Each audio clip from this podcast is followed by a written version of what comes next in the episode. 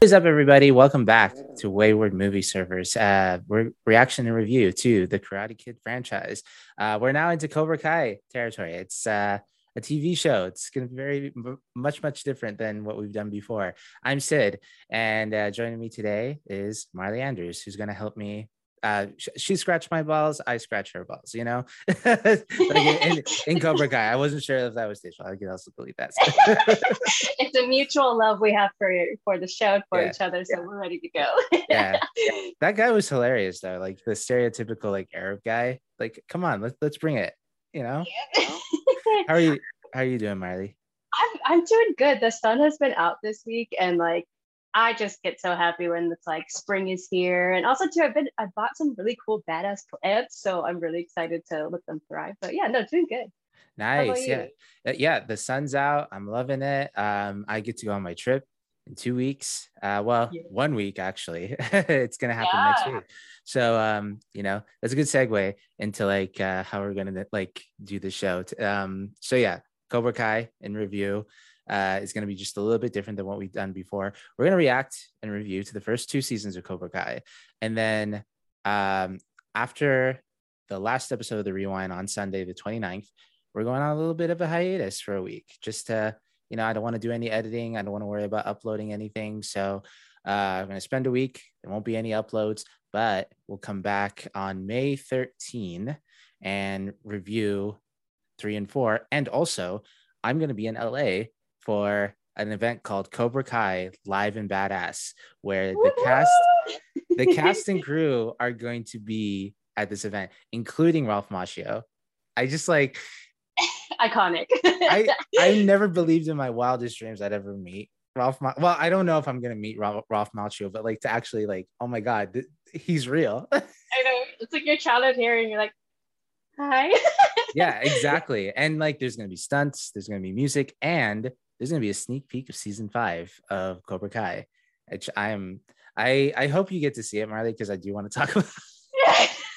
and I'm like, you lucky ass. yeah, I just yeah. like I don't want to be the only one talking about season five on the. on right, the right.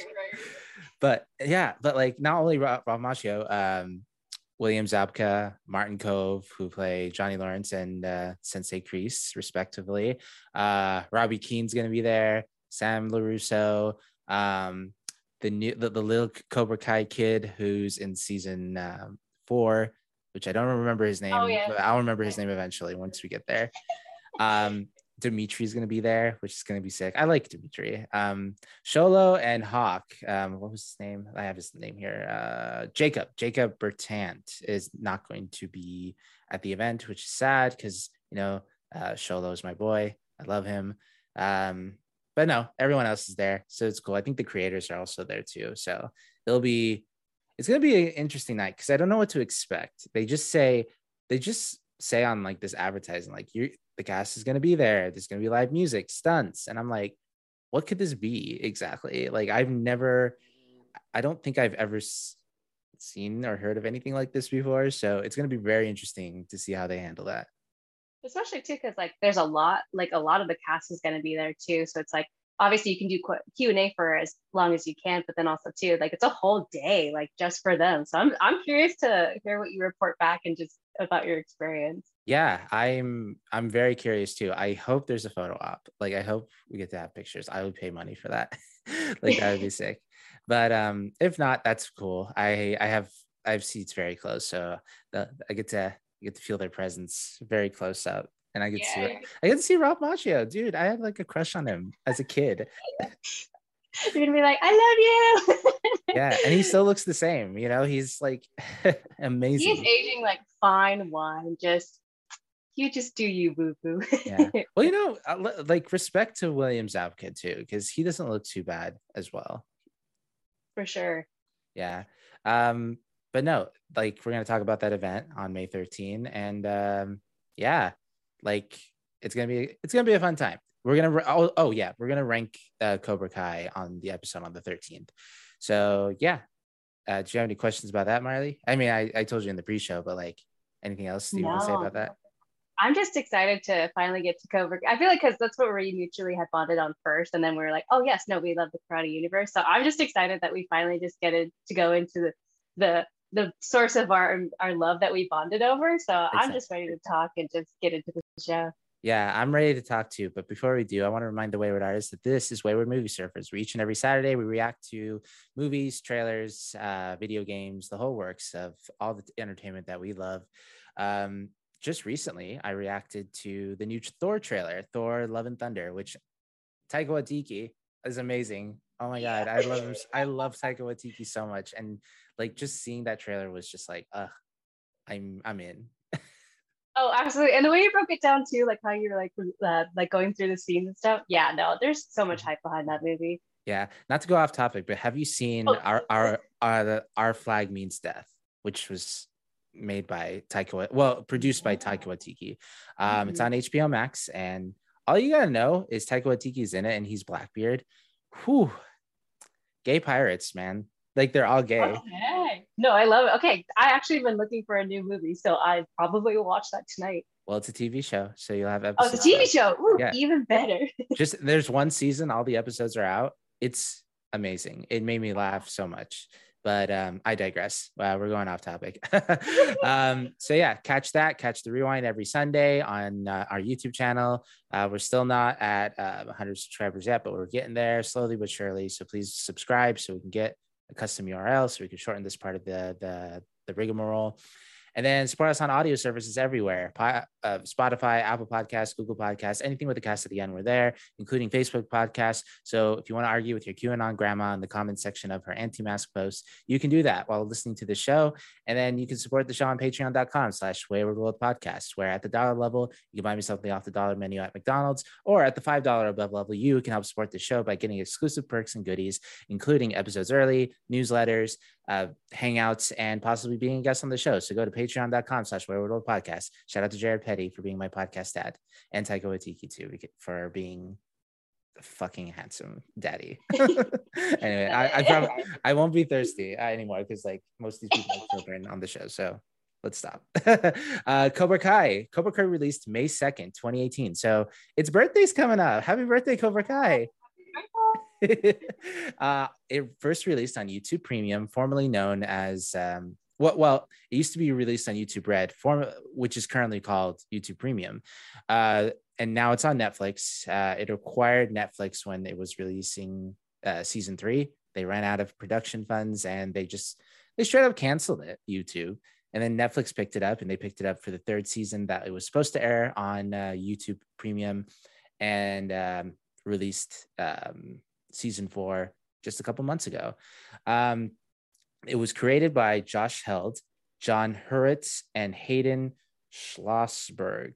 Uh, Jon and Hayden are both credited to creating the uh, Harold and Kumar franchise. And I think Josh Heald is um he created Hot Tub Time Machine. I could be wrong. So lots of comedy in this thing like makes sense but um very interesting very interesting duo and it's the the series um uses characters from the miyagi verse the karate kid universe that was created by mark uh, uh robert mark robert kamen. Oh my god i almost already forgot his name. Hold on wait. Uh robert mark kamen. Yeah yeah i did i did say it right um, so it's based in the Karate Kid Miyagi verse and features the return of William Zabka, Ralph Macchio, and Martin Kove as Johnny Lawrence, Daniel LaRusso, and John Kreese, respectively, along with newcomers Xolo uh, Mariduen- Maridueña, I think that's how you say it. Sorry, Xolo. Um, as Miguel Diaz, Tanner Buchanan as Robert Robby Keene, Mary Mouser as Samantha LaRusso, Jacob Bertrand as Eli Moskowitz, aka Hawk, and Peyton List as Tori Nichols. Uh, during the so, yeah, this show takes place probably like 30 years. Like it's like this is the first karate, like the first time the like at least the main cast of the Karate Kid have like been together since Karate Kid 2 like specifically um, Zabka, Macchio, and Kove, like in the same like movie. Uh, of course, Ralph Macchio and, and Kove, we know they're in Karate Kid Part Three, and not spoilers of who who's going to show up later. We're not going to talk about we're not going to talk about three and four season right, four right. yet, but we, we know who it is. Um, it follows um, kind of the lineage of the LaRussos and um, um, Lawrence's kid too, Robby Keene, along with uh, other characters, and it takes place in California, as it were. Um, I got some fun facts for you here, Marlee. Um, I'm so ready.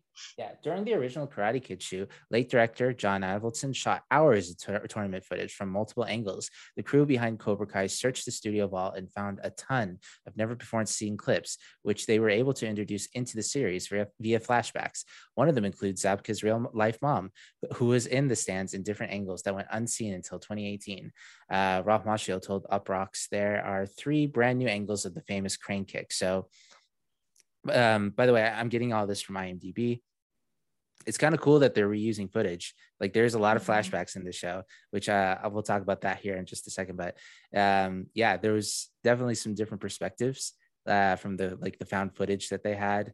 Uh, well, not found footage, but like from the movie that you know, like how did they get that? The the movie they, the movie came out already. How do you have new footage that we've never seen before? Right, right. Yeah. And then the other one was the headband that Daniel wears when he decides to train karate again is the actual headband from The Karate Kid from 1984. It was given to Ralph Macchio after the completion of the first film, along with his yellow car. He got it after um, completion of the first film. So the car in the TV show, that's his car that he got from 1984. Ah, I love that so much. And then uh, kind of a cute one here, um, Xolo. Uh, the actor who plays Miguel, revealed in an interview that before they filmed his character's first kiss with Samantha on screen, Mouser told him uh, she prefers not to kiss someone for the first time on camera and would rather get the heebie jeebies out of the way by kissing each other off screen before they start filming. he said he got really nervous and started popping breath mints. Then, as he leaned in to kiss her, Mouser whispered very timidly, Xolo, I'm nervous. You are like a brother to me, which really made it awkward for him. Oh no. As he's already nervous about it, he's like, yeah. Okay. and then you have to say that now. Oh, now he's right. just picturing. Um, this one I th- I thought it was really cool, and um, maybe now every time you're gonna watch it now, you're gonna like pay attention. Uh, Miyagi Do students wear blue clothes while Cobra Kai's wear red. Whenever either student is caught in a conflict between the two dojos, they're wearing both colors or a combination of the two.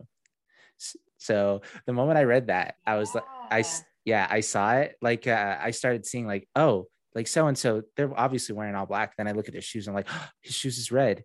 He's wearing red shoes. He's Cobra Kai, um, which is kind of interesting.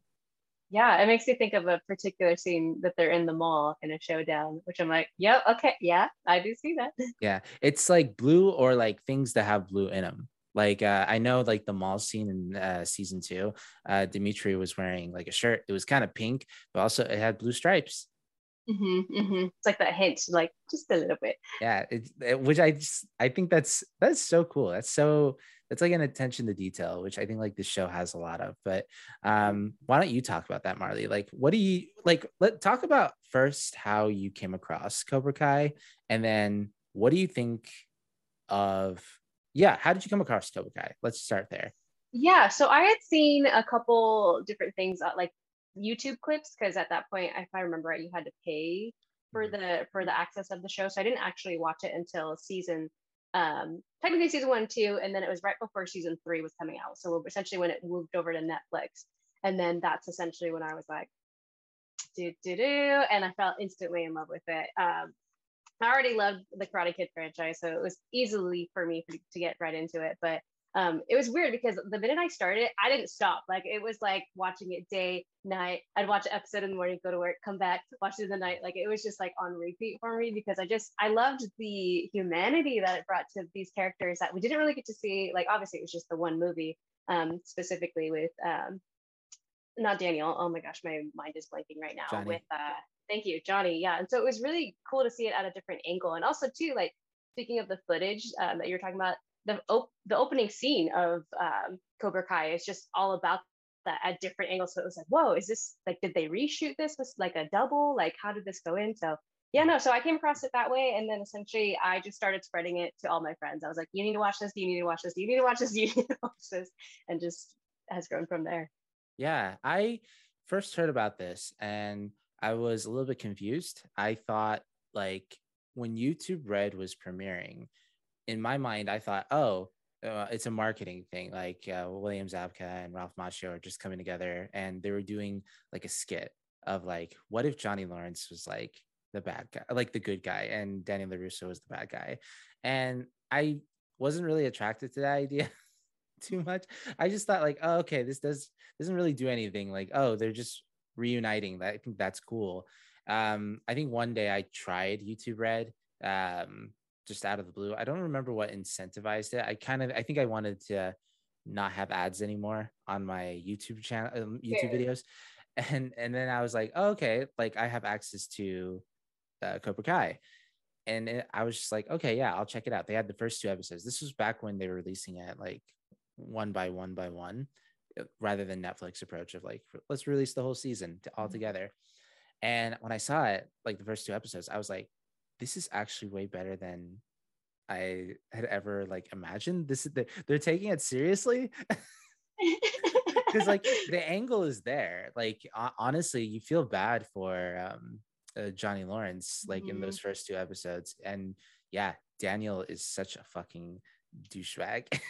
he is, and it's crazy because like you go from like I love him so much, and you want him to succeed, and like you've seen him with uh, Miyagi and like the ups and downs, and then you're like, wait, what the fuck? Mm-hmm. like, like you you've excelled a lot in your life, like uh, career wise, family wise, but then you're like, why why are you like this now? And then it's like it just intrigues you like that to want to watch more.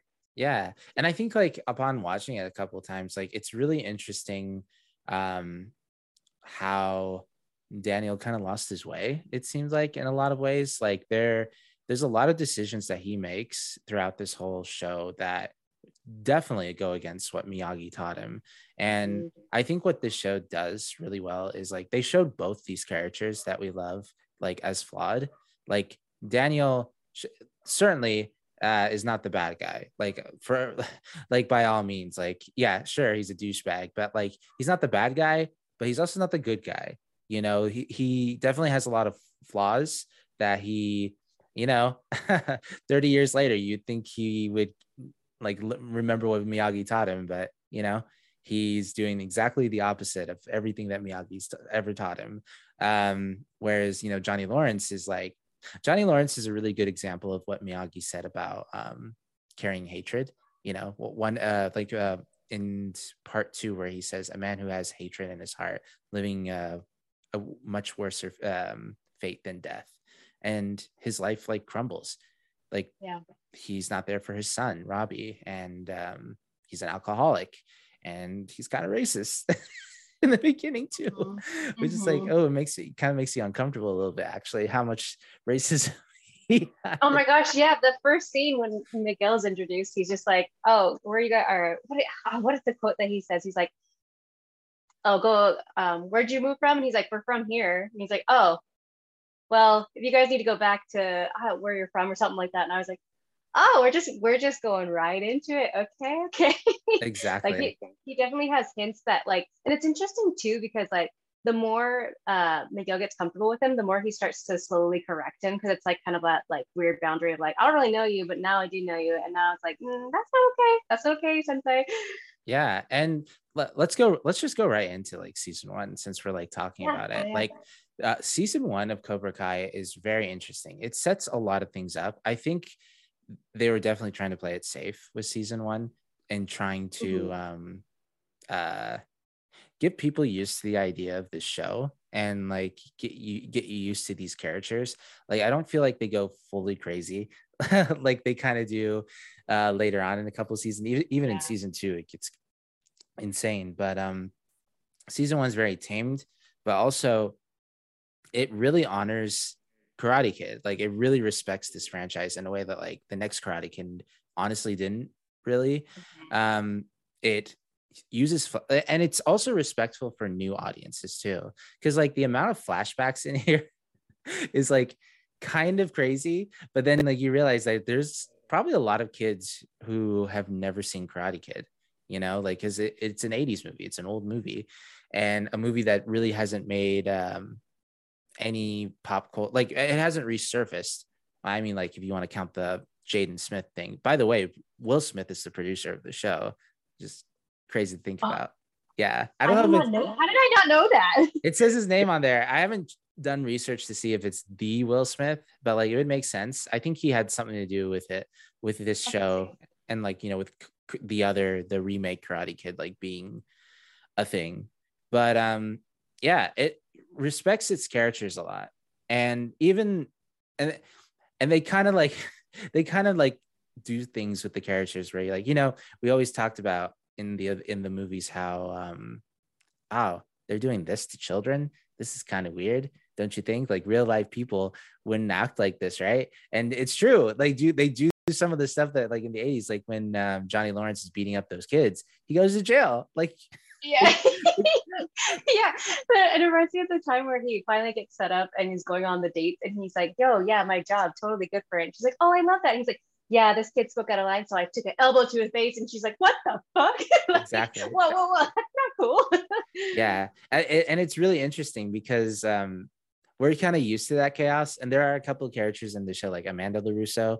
Um, I didn't write down the actress who plays her, but I think she's pretty well known. Amanda LaRusso, um, Daniel's wife, who is kind of like the audience in this instance, who's like kind of looking at it the way we look at it, like Johnny Lawrence and Daniel LaRusso, these 50 year old men who had a rivalry about karate in Reseda, California, like when they were teenagers. Now they're like they're rekindling that flame, and she's sitting there like, "Damn, guys, chill." Okay, it's it's, very interesting. We definitely like the one thing that I wrote about her is that she has the best one lines, especially in season one, where she just calls out like right here, episode 10. I wrote Amanda's always speaking the truth no one wants to hear. like, and when no one wants to listen, like she always is just kind of like, yeah, don't do that.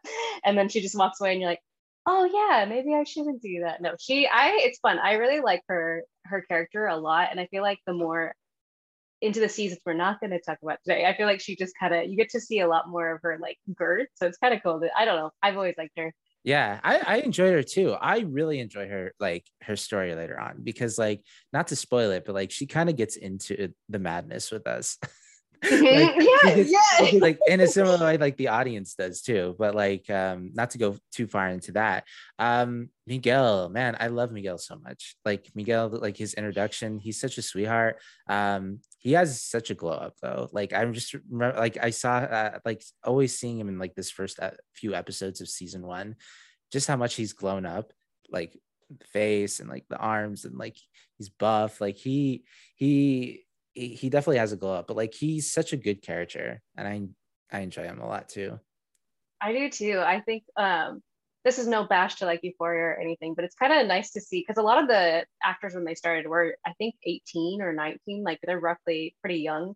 And mm-hmm. so I feel like it's mm-hmm. cool to see that you can like see them age, especially Daniel's son. Why can't I think of his name right now? Anthony. Um, Anthony, yes, like you just see him like grow throughout the show. So I, I always like that as like a as a viewer because then I'm like, oh my gosh, yeah, yeah, like it's like you're going with them. Mm-hmm. Um, but I definitely think one of the things that's like a key thing for me with Cobra Kai is that you really get to take this adventure with Miguel and get to see how the influence of someone who has taken these life lessons and hasn't really ended up in the best spot and then is relearning them with this person. So it's like you're finding the independence of this character but also too you get to see the conflict that he goes through with his head and battling what's right and what's right and then what he feels is good in his heart. So it's i just he's one of my favorite absolutely. Yeah he's great. And like you know uh, battling with what's right like that's johnny lawrence's whole arc. Like reviving cobra kai is such a an interesting thing because that Cobra Kai was the source of all his well, one of the sources we learn of all his like childhood traumas. You know, like we learn about his mom, um, and you know his stepdad. His name is Sid, by the way. uh, I take offense. I take offense to that, but you know Ed Asner is playing it. Rest in peace. Um, so I I totally mind that. He Ed Asner, very popular, famous comedian who also was Carl in Up. Um, yeah, he was Sid's uh, he's Johnny Lawrence's stepdad, and um, yeah, we learn he just hasn't have a good childhood, and it's interesting that he brings back Cobra Kai specifically, the thing that hurt him the most. Like he's trying to make something good out of it because he, I think he believe, I think deep down, at least like in the first two seasons anyway, he believes that the lessons that Cobra Kai taught, like truly did help him, and he like you probably thought like the the the thing that was wrong about Cobra Kai was John Kreese and uh, mm-hmm. his way, the way of the fist, and um, it's interesting because like Daniel doesn't see that. He thinks right off the bat, seeing Cobra Kai for the first time. By the way, like talking about like having hatred in your heart and stuff like that. Uh, you know, Daniel had a good life before he saw Cobra Kai. Like he could have just totally ignored Cobra Kai being a thing and just live on with his life. But like he had to get into it. He had to like interfere into all that. And like he had to rekindle that fire. I feel like he started it, if anything. and and oh yeah, what I was gonna say is like that just goes against like what Miyagi was teaching him. Like I don't think Miyagi would have wanted him to like conflict with Johnny and maybe hear him out, you know, and because like there's a reason why he brought it back, and it seems like the people in uh, Johnny's class were relatively good people until you know later on in the season, uh, like in the episode. Well, not in this season specifically. Later on, I think Johnny even realized that like some of the uh, Sensei Kreese stuff was coming out, like the no mercy, the fighting dirty, and stuff like that. Like he was seeing it in his students, and that kind of a light bulb in his head like came out like wait a minute. This is um this, this seems very familiar.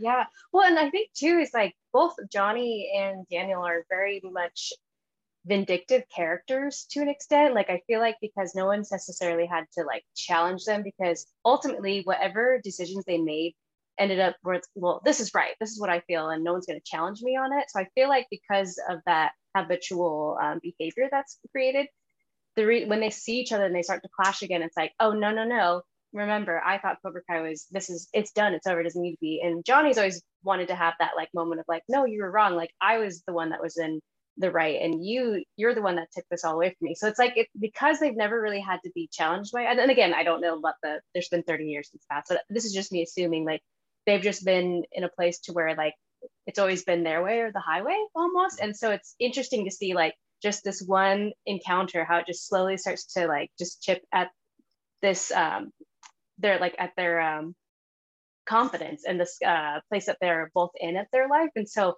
I just it's interesting to see it because they one of the things that I love that they both do with their characters is that they really bring back the essence of Johnny and Daniel when they're 17 and 18. Like it just mm-hmm. really just embodies that. And you're just like looking at it down too. Cause just like you said, like they're like what in their 40s, 50s, 50s now? Yeah, yeah 50s. 50s. And so it's just kind of crazy that they're like, what you doing? like you have a successful auto business. You do not need to be going back in trying to take down this small karate dojo. But I mean, it is like it wouldn't be without Cobra Kai. And so it's just I just love it. yeah, exactly. And I yeah, moving on from that, like is so important to like their relationship later on because there are moments specifically in season two where you know the truce where they're at the, the, the little Mexican restaurant and they're having a beer and they're like they, they actually talk. Like even uh when when Daniel's um, cousin I, I forget his name but like his cousin brings those motorbike oh. people and like um destroy Louis Louis, Louis yeah. Uh cousin Louis destroys um uh Johnny's car which is like crazy. Like oh my god you escalate you escalated like a dick on the billboard to like yes i'm going to destroy this man's life. I'm going to destroy his car and light it on fire and you know possibly kill so many people you know yeah. but you know. Um even in that moment where daniel's picking out a like him are picking out a car and they're sitting there and they're listening to the same music like they bond. But then like once that little rivalry kind of like chips in in there it's just like we're back to hating each other again which it's interesting how i think like the one thing that cobra kai ha- kind of has a fault a little bit for me is how people flip-flop sometimes um very suddenly. Like specifically season one miguel was like totally an asshole to sam which is like you know it's part of um johnny's training and the way johnny was taught like being ruthless and all that. Um but it also just like it, there was no build up to like him being so angry at Sam. Like she, he didn't even give her a chance to like talk, which like it, it never really like it was never really established that they were having like communication issues. It was like just this one instance where you know there was a little bit of a confusion. And like you know that's the story of cobra kai. There's just one little misunderstanding turns into like uh people just beating the shit out of each other. Um yes but like, back up, I'll go I, oh, I was just gonna say it makes me kind of hate Miguel just a little bit. I'm like, no, Miguel, I want to love you, man, and I do. I, I do love Miguel. Yeah no i i agree. And that's um, also too the things that i have here um, regarding daniel and robby. Like daniel is so quick to just cut robby off. Like he's like mm-hmm. oh you didn't mm-hmm. tell me that was your dad? Never again in my house. And i'm like he's a kid. Like he is a kid. And even amanda in the next uh, episode is just like he didn't tell you because you were scared like get your shit together now and then he's fine and then because robby decides to take he's like your daughter's drunk. I'm scared. You know, like let me take her to the one place I know we're gonna be safe, and we'll deal with it in the morning. And then like because like he doesn't even give him the benefit of the doubt, he just give him a moment to speak. It's just like in those moments, it reminds me of freaking Daniel in uh, Karate Kid Three, where I'm just like, I cannot root for you right now. I'm so mad at you because it's just like it's taking that context of his character of just how quick quick uh, to judgment he is and just um there's a word that we use for him that he's very um, hothead hothead. There we go. Yes, and he just goes right into it, and it's just like, God damn it, Daniel, get your shit together. and it's funny too because it's just like you would think as adults and as people who are really influencing these these teenagers that are growing up that you would have that moment to like just relax. But again, this is the universe of the Karate Kid and Cobra Kai, like especially these two characters with Johnny and Daniel. What what more would you expect?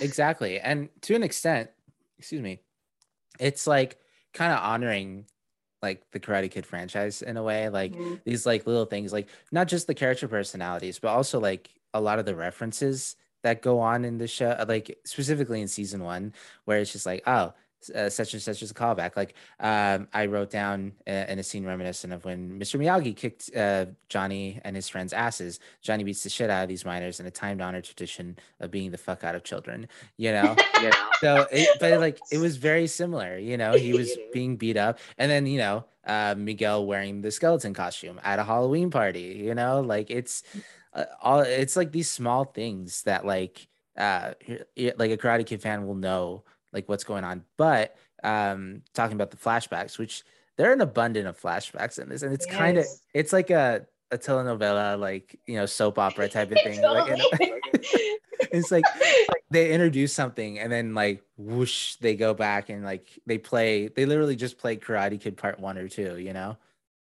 Mm-hmm. Oh yeah. Um. One of the, okay. So one of my favorite episodes um was episode five because it's literally the the montage of Mr. Miyagi and all the flashbacks. You get to see like Daniel entering um, Miyagi Do, and I think it's like so fun because it's like like you were saying earlier, like if you hadn't seen Karate Kid or any of it, I feel like even though like the memories, you know, like they're playing the full cut scene of it, I feel like it's kind of nice because then even if you haven't seen it ever before, you get to kind of see, oh, this is them younger. Oh, this actually like happened. Okay. And so instead of like them talking about it, you get to actually have like a visual representation, which I'm a huge visual person. So it's just, I feel like it just brings it so much more fun in life and you get to see it from different perspectives. Yeah. And it makes it accessible for new people. I think that's yes. what I was trying to get yes. at. Cause like, uh, this, like, like we mentioned at the top, like Karate Kid is, um, 30 years old at this point. So a lot of children, a lot of like Gen Z, even people in our generation too and younger mm-hmm. um, probably haven't seen karate kid before.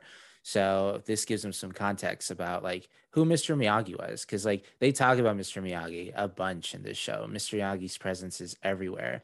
But like for a while we don't even get to see Mr. Miyagi's face. So in the show, so you're you're mind like, who's this Mr. Miyagi guy? And then they play a clip, and you're like, okay, there's Mr. Miyagi doing something from one of the Karate Kid movies. So um, the show is very accessible. Like I would even recommend somebody watch this show. But like as someone who you know, just like we did, like watched all four Karate Kid movies, um, like it, it kind of helps with those references when they do like small mm-hmm. things uh not to skip to season two but like when they're building and like robby keene and well daniel was showing robby how to do the the nail trick and like they didn't show a flashback or anything but like you know the nail trick it's in part two yeah. it's just like it's yeah. kind of it's super cool i can't remember um specifically off the top of my head um like if they did something.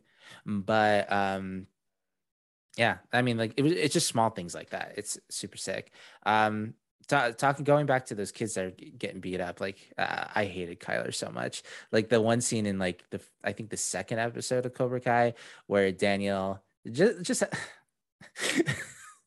it, it was like not even racism it was like a microaggression honestly like where he brings this asian kid like sushi and he's and then Kyler's like, no thanks, I don't eat sushi. It kind of grosses me out. And then he asks like, well, where are your parents from? Yeah, yeah he has this whole like Asian fetishization in his brain, and like even the writers kind of like just make fun of it a little bit. It's like not all Asian people are from Asia. Yes, yes, and then it kind of calls back. I can't remember what episode. I think it's like uh three or four, but like how he puts out the new commercial. Or no, no, no, that was that's season. That's season. That's season two, and he's promoting. Two. The, yep, yeah. yep and they're like they're calling me uh uh what is it? By washing asian and, and i don't what is that? That's really important to me. But it's like without context you could totally see how it's doing that. So it's kind of it's kind of cool that they actually acknowledge like maybe somebody's uh, hesitancies or like where they might say it's like mm, the karate kid that's a little weird. Like it's a white man doing karate so. But also there are times where i feel like the show makes like i don't know if like the joke is this generation is like uh, gender identity and like um and stuff like that like non-binary like there was like a little stab at like non-binary and johnny didn't really understand what that meant. And i'm just like are we are we kind of laughing together at this man who doesn't understand or is this the mm-hmm. is this the writers kind of like subconsciously being like uh, problematic a little bit? I'm curious I'm, I'm curious because like you know the show is old is in the 80s so a lot of these people who worked on the show are pretty nostalgic for that um, but I don't know. Maybe I'm thinking too much into it. But like, there are just a couple of things. There's just a couple of things in there. I'm just like, this isn't reading as funny to me. That's a that's a really good um, thought because it makes me think of obviously won't, won't talk too much about it, but in the later season, there's a part where Johnny's going around the school and promoting uh, and trying to get people more into Cobra Kai, which makes me think of that similar scene about like, haha, he doesn't know what that means, but I'm going to yeah. play off of yeah. that for my advantage. So I've never thought of it in yeah. that way. I want to talk about some of the characters we were introduced to in the season one. Uh, Eli Moskowitz, uh, aka Hawk. Um, Hawk is adorable. Like, well, uh, Eli specifically, he's like, he's the character in general, like the actor Jacob, fantastic actor. I think, mm-hmm. like, very, very good at what he does. When he's like Eli, it's such a different personality to when he is like Hawk, and it like you can absolutely tell like the characterization is like totally different. I wrote like when we first met him, like uh he has like this ugly sweater on um which i think is kind of cute honestly. I would like to i thought like man that's like they made fun of his sweater. I'm like i think that's actually a really nice sweater and i would like to buy that sweater if it was available. Um but hawk is like we're gonna learn more about hawk like specifically in season one and two uh, he he has some major growth in between there, but like season one, I just like his story arc and like where he goes and how he through Cobra Kai he's able to um, be a different person, a more confident person, uh, a better person. You know, um, mm-hmm. not to, we'll get to season two here in just a minute, season two Hawk, but um, yeah, what did you think of Hawk? Same, I I adore him, and it was episode five that goes into him. Um, right here the complicated uh i put eli sad sad face because i think one of the things that's really cool is that you have uh, miguel and then you have hawk who has the same sensei same lessons and you get to see like which route they go because mm-hmm. of like their past um their past trauma their past um experience but also too just how they with where they're at in the moment how they define those lessons and how they take it moving forward and that's the one thing that like especially too when we get to season two i'll talk a little bit more about it but season one, I just think it's so awesome because like, well, Miguel's kind of the main focus of uh, season one. You still get to grow with this um, side-ish character. He's still one of the main characters, but um, I feel like it's just cool that you get to see his development and also too like to see how once he gets that mohawk going, it's just like I've arrived and I'm gonna just take full reins of who I feel like I should be. And the tattoo. Don't forget the tattoo. And the tattoo. Yes. I just uh, which changes color. Like I just love that. I know. Every season. I must yeah, I like again, I don't want to think into too into it because it's a TV show, but like how does that work? Can you just like change a tattoo's color like that? See, I don't I don't think so when you go from the deep blue to a red. I could see if you went from red to a blue and then to like obviously the later color in the next season. But um I think no, but I guess it depends on how how um, well it's done. And I mean, from my perspective, I don't think necessarily because like you get like you know a tattoo on your arm like a script, and then you try to put like a different color on top of it. I would assume that that wouldn't work out well, but I, I'm not a tattoo expert. Maybe like the color is a temporary, and like the the mohawk is like an outline. Mm-hmm. That could be yeah. that could be one thing. Uh, he's 16 though, so he has a tattoo. um, but no, I, I, I think Hawk is one of the, the great characters there, and also Aisha um, in season one and two. Um, the writers kind of fuck her over in season yes. three and four. I'm just like Aisha's amazing, and I think the reason why they write her off in season three and four is because they didn't have much to do with her. And I'm like, well, you're writers, write something. figure it out. Mm-hmm. But she has uh, such such a great growth. Like it's the same thing with Eli. Like she gets like it's you get to see a different perspective and where she's coming from, and she's also a badass bitch. Like she, mm-hmm. I mean, she's mm-hmm. I mean, her character is underrated. maybe should be careful with my words, but like she really does find like her inner strength and it's just like no i'm not taking this shit anymore and i'm just gonna cobra kai really helped me through a dark time and like i'm just ready to do the same for others like uh, i know i wish we got to see more of her in three and four but yeah, the that front wedgie is always like that. I know. That, yeah, Yasmin gets that front wedgie and it looks painful.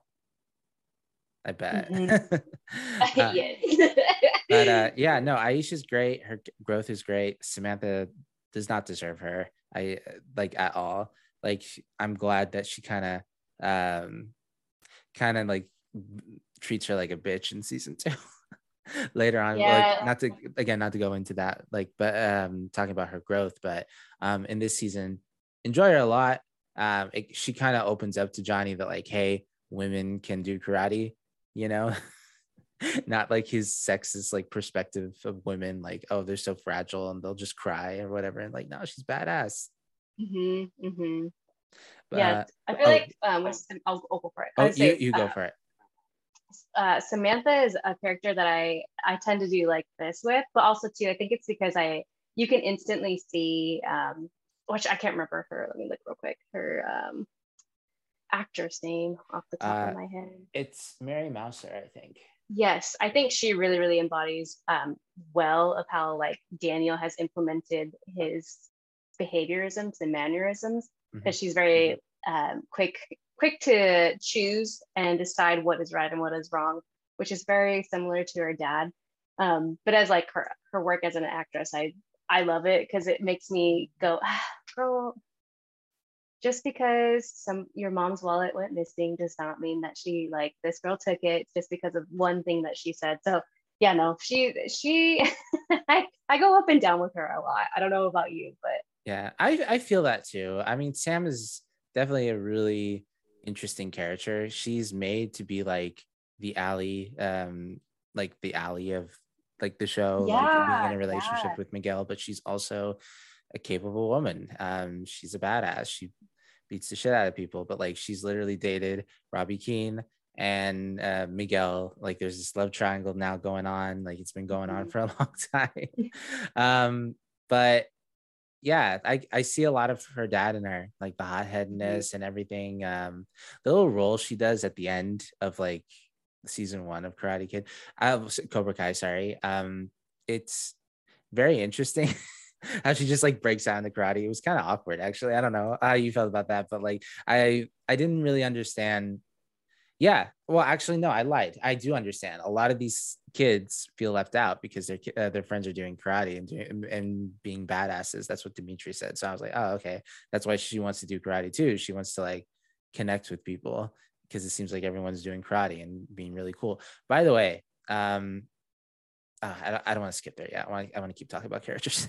Okay. uh, but no, I feel you on the Sam part, like going kind of back and forth, especially like in the later uh, seasons. But like this season, it's yeah, she's she's an interesting character, and her her growth def- definitely does get better. Uh, since we're talking about the Larussos, I want to talk about Anthony Larusso and how I'm just trying to figure out like what his purpose was, um, except being there. I think it's like um, looking at it through what season one through four, like he gets, you know, he gets to have his moment definitely season four. But like, I agree, like he's kind of like a, like a, like a, like a fail. Like you didn't necessarily need the whipped cream on your ice cream, but you'll take it, kind of thing. Um, and I wish they, I wish he got to see more. But then I'm like, I think about it, I'm like, in what context does he fit in? Just because he's so much more younger at the time that we start filming of season one. So yeah. Yeah. And you said he grew so much, but he actually he shrunk. yeah, he lost all that baby fat, you know, like yeah, he, he got really tall.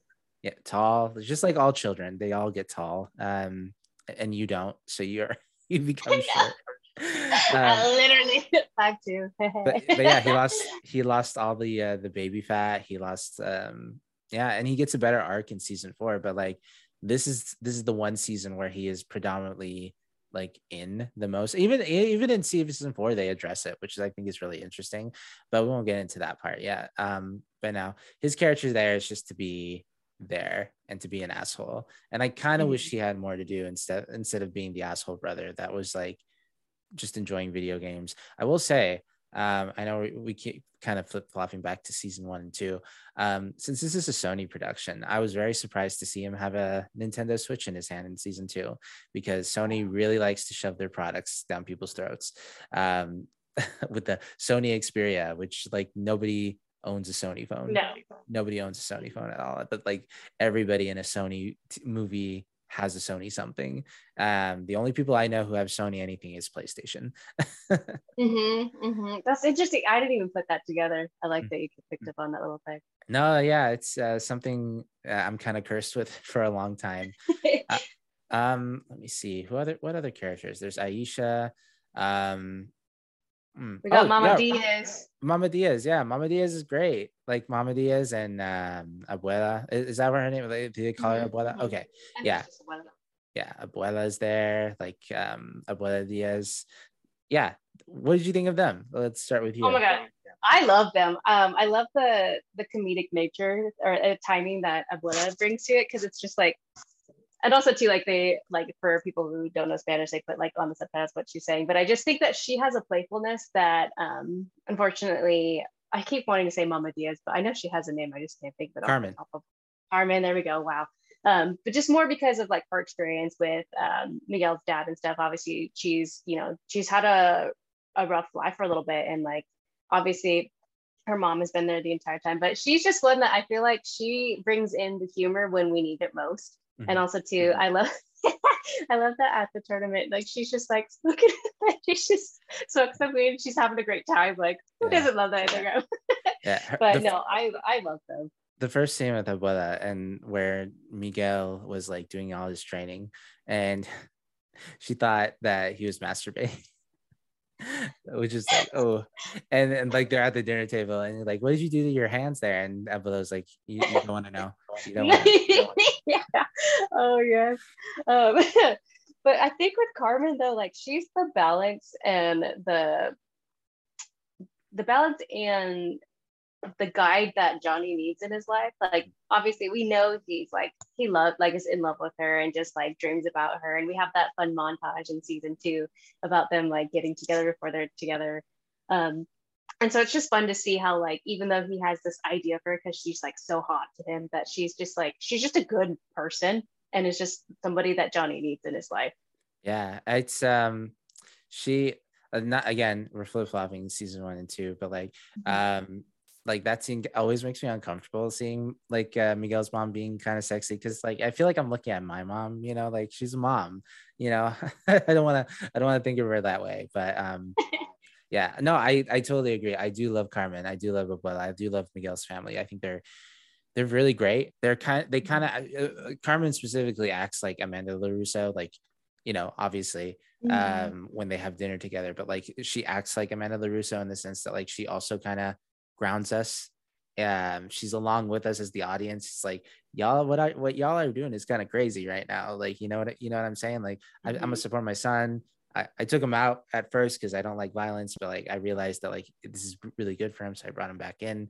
But then you realize like just how crazy um, Johnny Lawrence and Danny LaRusso are. and then they're like, "What the fuck is wrong with you two? You need therapy." uh-huh. Mm-hmm. Um, talking about um, season one, yeah, season one is very tame. It doesn't really have its identity yet. I think of like crazy moments. Sure, we get the um the car getting on fire, um, like the, Johnny's car getting on fire, and that craziness. And you're like, oh my god, they're taking it too far. They're taking it too far. I think like the best moment in season one uh, of all time, like the one that still gives me goosebumps all the time was Martin Kove coming back as John Kreese, and he's in the oh, shadows. Yeah. Oh yeah, because you're like they went to the tournament, like it's done. Like they've they've established that Cobra Kai is here. So like, what else could you add into it as an element? Oh yeah, no, like it literally, and especially too because it with season two, it opens up right back there. Like they put you right back in that moment, which I love because I was like, mm-hmm. yes, yes, yes. Um, but no, I agree. I agree. Like it's something that I didn't expect at all, and I loved that it was just like, and he, and especially too, he's coming in like, yeah, hey, yeah always yeah. with his dance.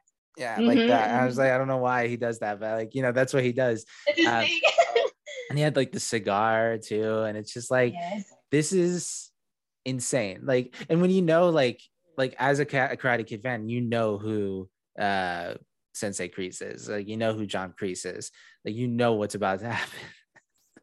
like the moment he steps in there because like right now it's just like it's daniel and johnny and like i think like that's what um the creators wanted to do. They wanted to rehash this like old rivalry and you know may- maybe make a few references and make something decent to like get audiences engaged. But then like they add uh Kreese in there. And you know they add him really towards the end. He was the last part of like the last episode of season one to like i think like as like a test to see like how audience would react to this. Like, okay, now now we have John Kreese kind of getting into the fold. What what what crazy things could happen with a John Kreese character uh, in this universe? In this universe that's kind of grounded, that's like acknowledges that um, kind of the stuff that Cobra Kai does, and even like what Daniel LaRusso and like Miyagi Do do sometimes is a little bit out of control. Like, let's add this element that was in the first and third movie into this universe and like let's just see what happens. And i just think his entrance was so cool. It, it it's like a snake. It's like coming out of like it's burrowing. Like it's like a it's like a a predator when they smell fresh meat. Like it, cobra kai gets here and like you can't have cobra kai without john kreese. And john, John, and john and john kreese knew about it. And he's like i'm gonna confront johnny lawrence my old student and like it just caused some shit Oh yeah, and it's just like the season two, like um, looking at it like just as season one, you're seeing little hints here and there, like especially what is it, episode uh is it six or I think it's six or seven, but like it's more um you get to see just even elements of how Johnny has really been influenced by Sensei Kreese and just how it really has just tied into his lessons, into his life, until his uh, just even the way that he goes about presenting himself. And so it's just fun because as somebody like if you haven't seen any of the Karate Kid, like you've been talked about this character. This character's been talked about a lot. It's just the same with Mr. Miyagi. We'll obviously find out that you know R.I.P. Pat like has passed away, so there's not really a way to bring him back in. Um, but with uh, Sensei Kreese, it's just kind of like you get to hear all of this buzz, and then like this moment has finally come, and you're like, oh shit, he's here. So like I feel like me, like even if I hadn't known anything about the Karate Kid, like I would be like, yes, yes, yes, yes, yes. Like how is this gonna go? And it just kind of it's just the best subtle way that they did that just even with that two minute scene to really entice people to come back for the second season. Exactly. Um i it, it was a perfect it was a perfect element. Like i'm glad they introduced it at the end because like i don't think i would have wanted him to come later like earlier in the season.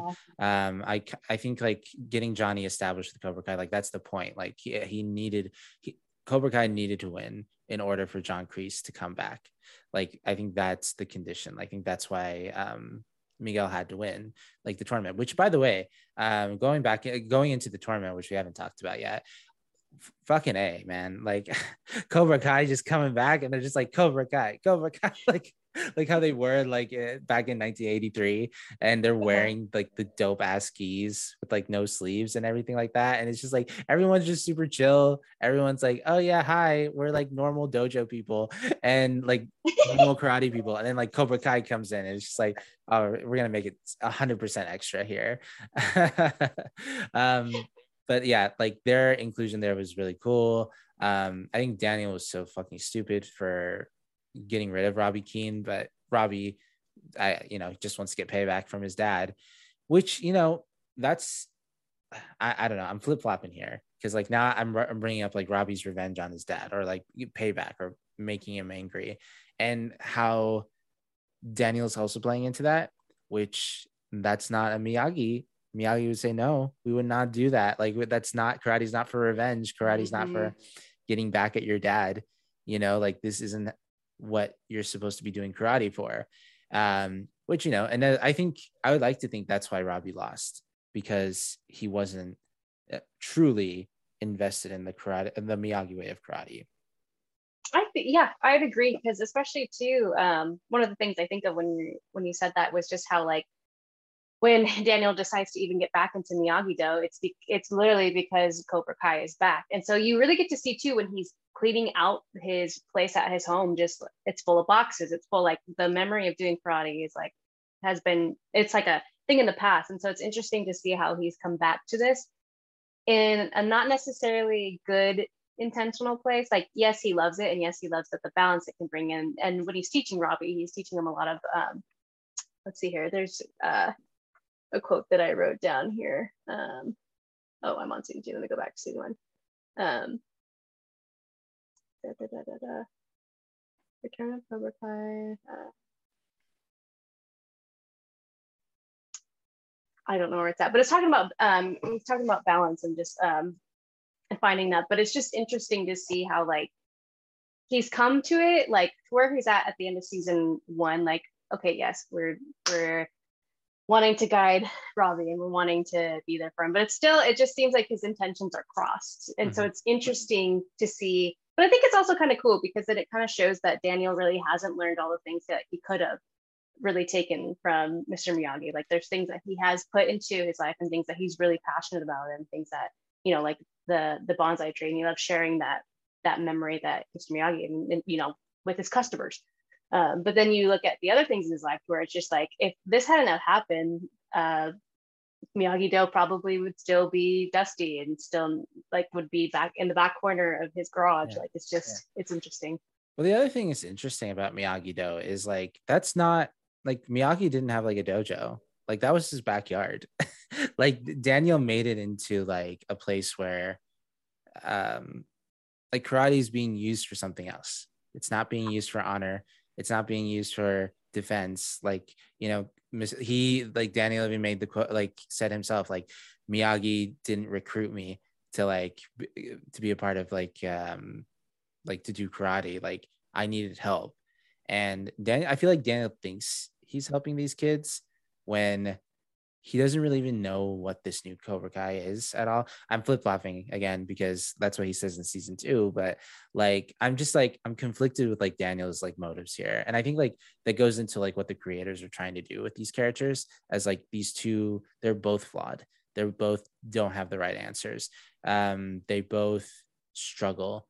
Um, they both don't listen to each other um, and to their kids. And that was like one of the biggest lessons that Miyagi like taught Daniel was to like you know listen like and balance and you know do what's right you know. Don't uh, lose in the face of fear but like also don't cause trouble. I mean like did we forget that miyagi went to japan like uh immigrated from japan because of his, because uh, of his um his former girlfriend you know that his best friend you know, try to kill yeah. him. To It's, it's just like, it's just like one of those things. And I hope Daniel gets to learn that in season five. Like, hey, maybe like what I'm doing here is not what Miyagi wanted to do. I wanted like Force Ghost Miyagi to like come and like beat the shit out of Daniel a little bit. Uh-huh. And also too, one of the things that I and maybe it's not a big deal, but I thought it was interesting because you know, like this this type of karate is passed from you know Mr. Miyagi's dad to him, and it's you know it's supposed to be in the family, like passed on as a as a traditional thing. So it's interesting that it's kind of been like Daniel's making it franchised and like bringing mm-hmm. you know like again that kind of speaks a little bit into season two. Yeah. Um, but, but it's just yeah. interesting that he kind of chooses like because Robby, you can see it like obviously uh, Mr. Miyagi was there with Sam, and obviously like that's his child, and that's who he's passing on. So it's kind of like Daniel gets to choose Robby to pass that on to. But then season two, it opens up, and Sam like, Hmm. But you're forgetting Interesting. you're forgetting Marlee, uh, the next Karate Kid, where uh, I know, I know. apparently there's a lineage in Boston over there. Like I like like blacked it out in my mind. yeah, like we don't Yeah. talk about. Uh... which you know, by the way, um, there is a theory that Hawk has some kind of relationship to. I already forgot her name. What was her name? Oh, what is Hil- Hilary Swank play? Yeah, uh, like she has some kind of relationship with Julie because of you know Hawk. She had a Hawk. Everything is pretty self-referential. So uh, yeah, even- I mean, I even- love it, but what? even- even though we were like introduced to his mom uh, already, like the, there's like a thought that maybe Hawk's mom is Julie, like to some extent, you know, maybe a stepmom, maybe, uh, maybe the, maybe he lives with his stepmom, you know, That's true. yeah. So like, there's a theory like that's how they're gonna bring it in, like that's how they've been hinting at her because because of that. But anyway, um, what the other thing I was gonna say is let's jump into season two because we're there right now. Uh, before we jump, oh, one more thing about season one. Yeah, I was just gonna say for season one, the one thing I have written down here is the way that they bring back the music of the movies. They really Mhm. just freaking put that in there, especially when it's like young hearts beat fast when they go on the the to the The but golf not the carnival, the, the golf course. Yes, I was Yeah. just like, yes, my heart is so happy. But yes, no, even in season two. But I just want to say, like, props, props to them doing that because they, I feel like it's like they brought the young audience to be like, oh, this music is dope. But at the, at the same time, people who know, if you know, then you know. I I'm, I'm just shocked that that like golf course was still functional. You know, like, you know, usually when some things have been like open since the 80s, the, like specifically like carnival stuff like that, that like it's falling apart. I feel like so the fact that everything was working was like kind of a miracle. yeah. But anyway, uh, yeah, the music was great. Um, Daniel's Triumph was played when he put back the headband and he decided to do, that he wanted to um, uh, do karate again. So that was really cool. We still haven't heard um, "Glory of Love" yet. We haven't um, we haven't heard "Best Around." I feel like they're saving "Best Around" for I something. think so too. I'm just like, yo, when they play "Best Around," it's, it's over. Like it's it's done. I feel like they that could be like the final season like music because like that's that and "Glory of Love." I feel like those were the two big ones, the big songs, and we haven't heard either of them yet. So I'm excited. I'm excited for that to eventually happen. Um, let's jump into season two. Now, Marlee, I'm gonna like set you up with season two here for just a second. We're Yeah. introduced to a character. Her name is um, Tori Nichols, who's crazy. Like literally, like probably just came out of a psych ward, crazy. But uh, anyway, um, I do love Tori, but we'll talk about her later. Um, Tori uh, Nichols has a crush on the newly broken up uh, Miguel Diaz. Miguel is still not over Sam. Now Sam is in a relationship with Bobby Ke- Robby Keene, and then later on the the season, uh, Sam makes out with um, Miguel, and Tori sees that. She's pissed off. She is very angry, and it leads in to one of the most craziest things I've ever seen: the karate, the karate fight in the high school where every single person like you know opposing dojos are fighting each other and nobody can stop them Literally no officials, no teachers, no one, no no adult. It is- Where are they? Who is- knows? i cannot believe that they did this like that was that scene in itself you're just sitting there like oh my god they're fighting they're like all fighting and they're trying to kill each other which you know to an extent bobby robby almost i almost i always want to call him bobby but like robby almost kills miguel Mhm. which is like, wow, they didn't even get that far in the Karate Kid movies. Oh yeah, no, it literally makes me think of they they really wanted to take that quote, put him in a body bag. They were like, how can we do that in season two? All right, let's do this scene. like they really just went for it. Yeah, and then like uh Tori with her like spiked knuckles, like trying to like, and I'm like, why are you doing that? Like that is that is legit murder. You were trying to like actually do harm to her, and like you know she hits her arm, um, which you know it, it left a scar on there, which we'll get into like when we talk about season three. But like in general, what did you think of that high school scene, like the the fight scene? Um, I had like I was very mixed emotions because like when I first initially watched it, especially when he just goes off of the balcony, because I was like, that's not the thing I was expecting. So I literally jumped out of my seat and was like, what? I was so like caught off guard by it. Because one, like it, it definitely leaves you like season two, how are we gonna go into season three? Like, do people survive? Like they really, they really did put you on the climax of that season. But also too, at the same time, I literally was like feeling like John Travolta, like there really is no one here to stop this fight. Like they're just to keep going. Like nobody. Okay, cool. They're not to call the cops. They're not to do anything. Um, so like, uh, realistically, like how that would be played out. Like, and I know it's the world of like Cobra Kai, so like obviously things are to happen the way that they do. But it it was for a moment I did have to take myself back because I was like, all right, this is not the real world. Yeah. like this is the world of Cobra Kai. But um, I even it's crazy too because I think out of the 34 minutes that it plays, the fight goes on for about 25 of it. Like it's very much the whole entire um, last episode. So it's kind of crazy that like it ends like that. And it's funny, I my note for the final is Battle of the Bands. I mean dojos.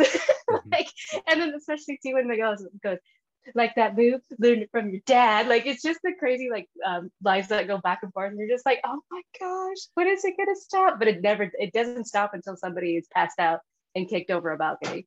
Exactly, and the reason why like this whole rivalry even started is because of John Kreese, who like like a like a like a parasite, like a virus, just kind of um, corrupts all of Johnny's students because it's just like it's very interesting because uh, Johnny Lawrence at first was very hesitant of uh, John Kreese. The you know the first episode, the very first episode of season two is them beating the shit out of each other. Because it's like get the hell out of my dojo, and um, like we kind of learn like like he, Johnny kind of warms up to it, and you know Johnny right now is about second chances because like he needed a second chance, and uh, Martin Kove in here was like just phenomenal of just like being someone that you even you thought for a moment that like John Kreese has changed his ways. Like John Kreese is a good man to an extent, or a changed man rather. Mm-hmm. And Johnny just allows him to like slowly but surely like creep in to like Cobra Kai, and he corrupts everybody in there. like it, it took like that moment where Johnny left to go see um I forget all the uh his friends' names, but the one that you know put him in a body bag, you know, the one who's mm-hmm. dying of cancer. Um, it took him like going to go see his friend and bury him for John Kreese to like completely take over Cobra Kai from Johnny and even like kicking him out of his own dojo. And it's just like um it plays into like I guess some of the themes of like what the show's been like talking about of like you can't really like escape the past but like you also have to move on. And the fact that like you brought somebody from who was toxic who groomed you who manipulated you who almost tried to kill you as a child um into your life again like that person was just totally going to change even though um that wasn't the case. Like maybe you shouldn't have created cobra kai uh from the beginning. Um but yeah John Kreese in this is just like he's so sinister. It just feels. Uh, I always compare it like that and um, Robby Keene, like his turn to the turn to the dark side, dark side. T- like moment. Like it felt like Palpatine and Darth Vader type of thing. Like oh, and and yeah. specifically specifically in episode three when uh like Anakin goes over to the dark side and we see Robby wearing like the Cobra Kai gi where he's like he's not with like um uh, Daniel with, not with Daniel anymore. And um, yeah, it's great. It's wild. it's um, wait, hold on. Am I like? Is that season three? I'm thinking about. Just a little bit, just a little bit, but that's okay. Yeah, I'm sorry. I, I, I'm a very bad host. I, I didn't watch the last five episodes. I was skipping ahead and everything. But like, I digress. Like Martin Kove in here was amazing, and it, it was a Palpatine moment of like, yeah, I've meticulously planned every little thing to like take over Cobra Kai and like leave Johnny Lawrence in the dust towards the end of the season and completely take over. Um, which it's it's a very Star Warsy thing to me still. Oh yeah, and I think like John is like the OG gaslighter. Like he literally like just plants little things and is like, mm-hmm. oh, you see now that because uh, we got in a fight and now Miguel's in the hospital, that's because Johnny wasn't here. And it's like everybody has their own choices. Everybody is an individual by themselves.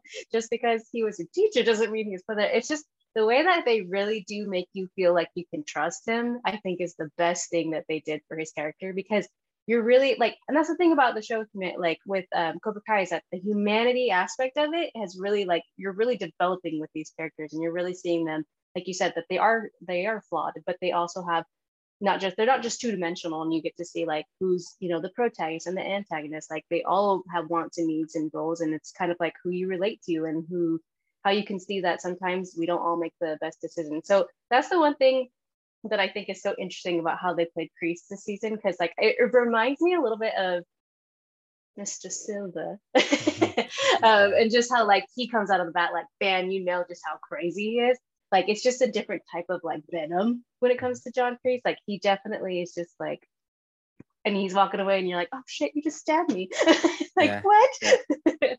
No I feel that. Like John uh, John Kreese is definitely like he's almost chilling in a way, like the way he just like takes it over, and you're like, ah, man, we were rooting for Johnny Lawrence. We were all like Team Cobra Kai, but now it's it's toxic. It's the '80s again, and he's mm. he's pretty much taken over. And speaking of the '80s again, you know, like Daniel Larusso coming up with like Miyagi Do karate, and it's just like everything he does in this season. I'm just like, that's not what Mr. Miyagi would do. That's not what Mr. Miyagi would do. Like, why are you focused on like the flashiness and like advertising and all this mm-hmm. stuff? Like, Mr. Miyagi would never do any of this these things. And he that even Daniel mentions like when the fight comes to you, you have to be ready. And I'm like, that is literally not what Miyagi said.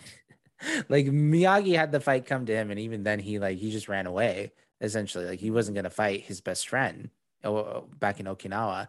So it's just like again, Daniel keeps on losing and losing himself into like this rivalry, into like this thing that he should have had all that resolved by now.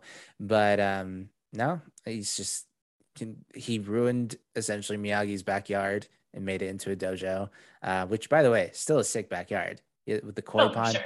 it, it, the koi pond wasn't there, but like um, like it was added recently. That's what Daniel said, like for context. And uh, that koi pond is beautiful, amazing. I love it. Um, but yeah, I. What did you think of Daniel in this season? Um, I think it's just. I feel the same way. Like I think that you can easily see that, like if he would have just instantly just said, "Yeah, you know what, Cobra Kai can be in um, the All Valley tournament or under 18 tournament, and let's just see how it goes. There's just so many things that he just didn't need to have his say in and make a decision on or be involved in. Um, I think that, like, while his influence is good at some points, I feel like sometimes it, he gets the best of him and he tries to correct his wrongs and he just keeps wronging himself and wronging himself. Mm-hmm. And I think his um, hot headedness is seen way more in this season than it is like um, or should I say his vindictiveness is seen a lot more in this season than season one. Like he very much is very cut off and is like, nope, nope, nope. And then he's very much like, even when he's to go see if Robby can, you know, he's to go ask Johnny, like, maybe do you want Robby to live with you? Because this is like the first time that we're bringing it up. And then he goes to go call out um, him and then he sees him at the Cobra Kai dojo and it's just like, ah, I should have known. And then just leaves. And it's just like, yeah why don't you just talk it out, bro? yeah, no, like uh, that seems particularly. Thank you for bringing that up because it was so fucked up. Because yeah, Daniel was gonna go there to tell Johnny about like uh, Robby and what was been going on with him, but then he sees like he sees uh, Kreese and. Dan, uh, Johnny was like, "What are you even doing here?" And it's like, I, I was looking for uh, like answers, and I got them. And I'm like, "No, you didn't there's a minor in your house that's not yours. You you didn't ask that question. if anything, you got more questions like how the fuck are you still alive? exactly. It's just like, it's like I why didn't yeah, his obsession with the past is like it, it, it's hindered it hinders his relationship with his wife Amanda and his job and his customers and everything. Like it's it's so ridiculous, and I don't think it's what Miyagi would have wanted for him. Um, like because that's not the lifestyle that Miyagi lived either. So I don't know, maybe one like I'm hoping in season five, like he gets a little bit of a wake up call. I don't know how many season more seasons there is, but like this is kind of Daniel's trajectory. I feel like, and you know, to an extent, uh, I think season four he changes a little bit, but like this is kind of his trajectory of going down this revenge path, which is not ever what Miyagi was all about. And even like when they destroy, like when Cobra Kai destroys like the Miyagi Do um, dojo, like they take his medal, like Miyagi's Medal of Honor, and Daniel makes a whole deal about it when Miyagi didn't. You know, like he just said, you know, that's just it just shows that like they they give that to you because like you didn't die in a war. You know, he didn't really care about material possessions and stuff like that. Like it, it didn't matter to him too much. Also, uh, talking about Miyagi Do, um, karate, like the, the the dojo, I wanted to point out the picture of Miyagi that they had, and it's like you couldn't get a picture of Pat Morita, and that didn't look like this was taken like for a promotional still for the Karate Kid movies. Like that was such a weird picture. I just saw it, and I'm like, this is a this is such a fake photograph. Uh-huh, uh-huh. And it, it kind of reminds me, and I know it's a, a photo that I use that um, when John hangs his photo too, where he's like posing with the gun like this, and yeah. it's like I don't really know if like you would have like if you were truly a soldier, like you would hold your gun like you know do, do hanging out kind of thing. And I know it's like a, a full uh, picture they used back in the day, so it's like they can't go back in time and reshoot that. But mm-hmm. yeah, it's it's interesting for sure. Yeah, and we learned a little bit more about Johnny and his past and like his dad mm-hmm. and like how he essentially was um not treated well as a kid, even by Kreese. Like he just needed somebody in his life. Well, I guess in season one, like we, we saw those flashbacks, but like here too, we get to see uh, the young Johnny, the young young Johnny Lawrence, the baby Johnny Lawrence, who um, was with Kreese, and Kreese was doing his thing like in the shadows, which I'm I'm very ha- uh, like I, I find it very funny that he was um uh like old Kreese was voicing young Kreese, but we don't get to see who young Kreese is. Um, until you know season three. We'll, we'll get to we get to see a little bit of a little bit of that, but um, yeah, we get to learn a little bit more about Johnny and Johnny's whole path of like, yeah, uh, like the karate tournament was kind of weird, and I don't know how to I feel about it. Like I I'm still very into like the idea of Cobra Kai, but like I'm not into the idea of like what Kreese taught me, even though I'm having Kreese here with me. Like he feels like he's in control, but like as we all know, when John Kreese is around, you're not in control. So um, mm-hmm. it's interesting to see his growth too. And, you know, him warming up to Miguel. Um, there was that moment where Miguel co- uh, confronted him about Robby being his son, which that was such a funny moment because the way that Miguel found the photo photograph and it just said like fourth grade on it. It didn't even say Robby Keene on it, but like the kid in there, it might have been like uh, Tanner Buchanan on it, like as when he was a kid, but it looks nothing like Robby Keene at all. And he's like, huh, this kid doesn't look like Robby Keene at all. He looks exactly like Robby Keene. Yeah, so true. Um, so, so true. And also too, like I also thought for just a moment, I'm like, haven't you been in his house like 80,000 times? You would think that you would have seen this photo on the fridge like exactly. before if you're going into i don't know but um but yes i i uh, i agree with uh, johnny's growth. Um one of the things i was going to say um i was i was all about johnny this season. I mean i, I was season one but i feel like i it was cool to see the dynamic of those two going back and forth. Obviously we're going back into the rivalry but um i feel like i loved watching johnny's like mental um dilemma and his growth and like just really struggling with what's right and wrong like there's um because it just made me think um about that scene and how you know we're revealing like how Johnny hasn't really been in Robby's life and how he says I failed my kid ever since his first day in the world and I've been failing him every day since but with you like I'm to be there for you no matter what. So it's interesting to see like even though like he struggled so much but he's still making um good choices to be a better person. And he also says too like like he really just kind of echoes a lot of his, what he's learning in his present day to like others like um even inside season or not season seven episode seven he goes uh, this isn't a tournament. This is real life. Is that how you want to live your life? Like it's mm-hmm. it's so cool to see just he just has tremendous growth i feel like in this season. Um and even though yes he still has his moments where you're just like why did you do that johnny? I just feel like with him like kind of just it goes back to you echoing and how like the trajectory of Daniel is just going on this path of him just kind of not really taking in those lessons. I feel like Johnny is, and even though like he goes up and down with it all the time, and like there's some moments that you're just like, come on, man. But like I feel like he really is trying his best, and like he just hasn't been set up the best in the past, but now he's like really trying to take in those moments. Um, even when he when it feels like he might not. Yeah, this is like from season one and like throughout this whole like season one through four, this has definitely been a Johnny Lawrence show. Like they've kind of like mm-hmm. established that, and like I think Johnny Lawrence like is one of the best like depicted characters in this show. Uh, I mean, like it, it, helps that William Zabka is also the producer, the executive producer of the show. So, it, like, obviously, he's gonna make himself shine. But like, he's re- he's such a really good actor in this and his arc is so amazing like it's so amazing what they were able to do with a character who only was in one movie compared to like you know daniel larusso and even martin kove who was like in two of the movies uh well actually he was in all three. Um like okay like let's say martin kove and daniel larusso like they've been all in all three movies you'd think they would have the most uh, things to do but like it's really interesting what they've been been able to pull out of like johnny lawrence and his character and show his like sympathetic side and show how much like he's changed and learned. And uh he messaged remind me, he messages Ali, right? Uh on mm-hmm. Facebook. There you go.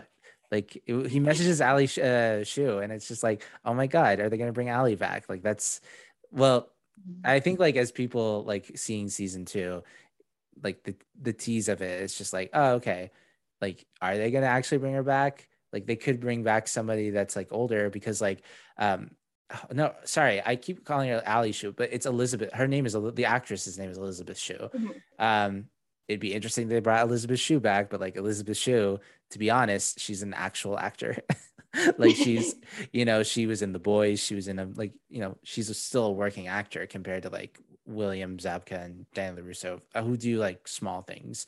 Um, but like, are they gonna bring her back? They could just bring anybody back and say that's Ali that, that's really interesting. And like the mm-hmm. fact that he's still kind of is in love with ali but he's also in love with carmen a little bit. It's just like i don't know. I think it's really cool. I, it's going to be really cool um, to w- talk about season three eventually.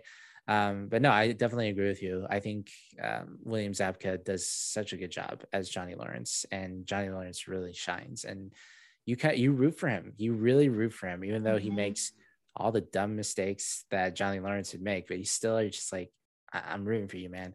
Um, in comparison to like uh, Daniel, which I don't really feel like I've ever been Team Miyagi though.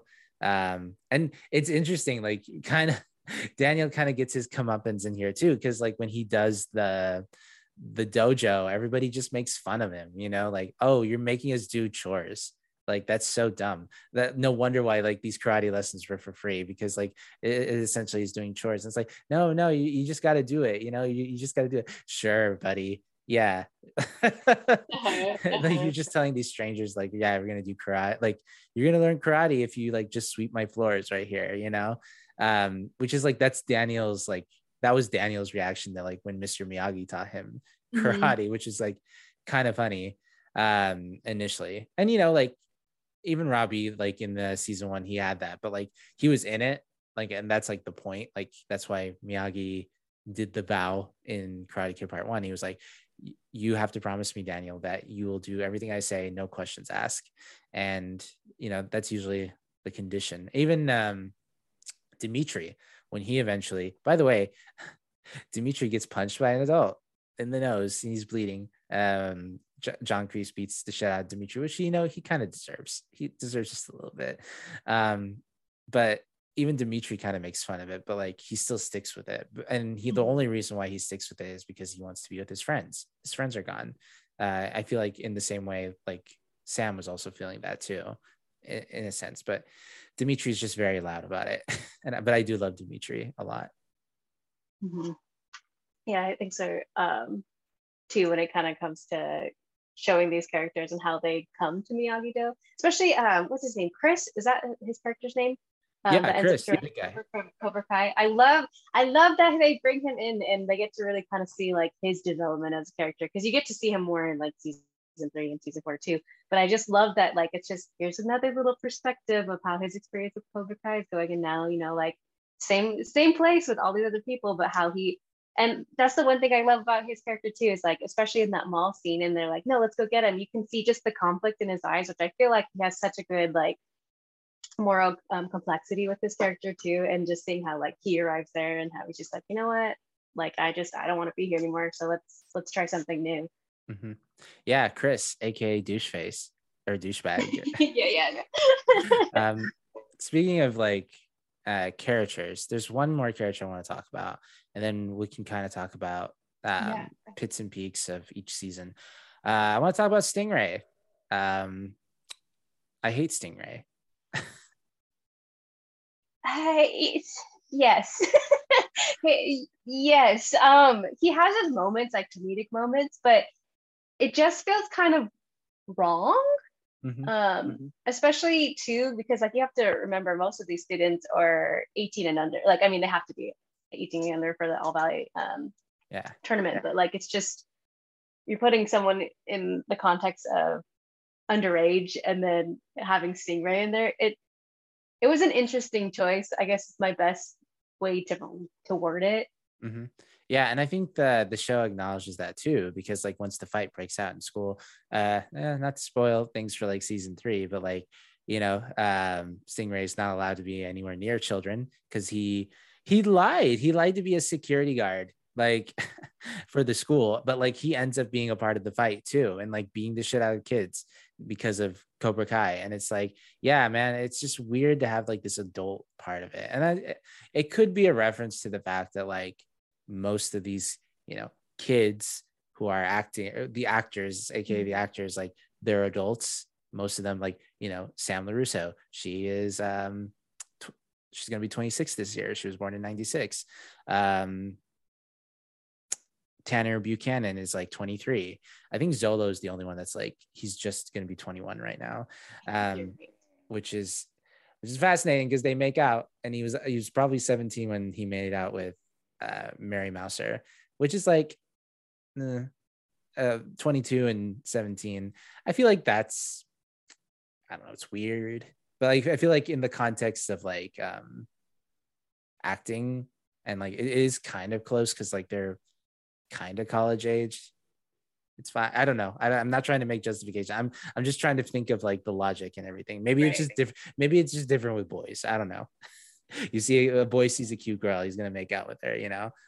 It, it, reminds me of uh, some aging in uh, the karate kids and uh, well like two, well, well specifically like three like i think three was a different story because like uh, uh Ralph Macchio is 28 and the, his female counterpart was 17 so that's a that's 10 years old. That's like if me and um like a 17 year old like like made out or something like that like that's mm-hmm. yeah that that would be gross but like they're uh, like four years apart i don't know i feel like that's yeah anyway we're we're, we're kind of going off topic with like age and stuff but like Sting, I, I saw what i was trying to get at is like stingray's age i think maybe is a play into like how uh, most of these um, kids are actually adults, but like he is an adult in this show. like he's an actual adult, and like some of his comedic stuff isn't funny, but like um, he has probably one of the biggest scenes in season four, which we'll we'll talk about later, um, much much later, because that that that was a really good scene that he was in. but I just dislike him so much, and I'm so glad that he's not in three. Um, he is in four though. Um, he has a very big context as to why he's in four, but uh, season two, don't enjoy him so much. But I digress. Um, probably not my favorite part of season two, honestly. But um, season two in general, like they, while, while I argued like they're still trying to find their footing, like compared to season one, it's kind of slowly already like finding uh, finding its identity. And I think like once we hit season three, we're all in on the like just the batshit crazy stuff that's gonna happen and like the storylines and all this stuff yeah. that's gonna go on. Um, pits and peaks of each season. Uh, what were your favorite? What was your favorite part in season one and two, and what's your least favorite part in season one and two? uh, for season, oh gosh, let's go back in my memory. For season one, I think, uh, let me go my little notes over here.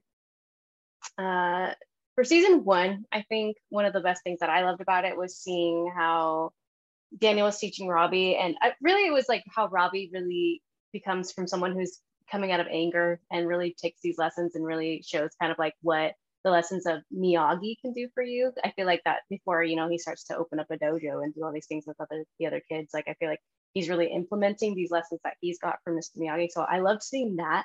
Um, and I also just loved um, Miguel's overall character arc. And I I just loved the friendship and the bond that Johnny and him have as a teacher and a sensei, but also as just friends and like um, comrades that have come together.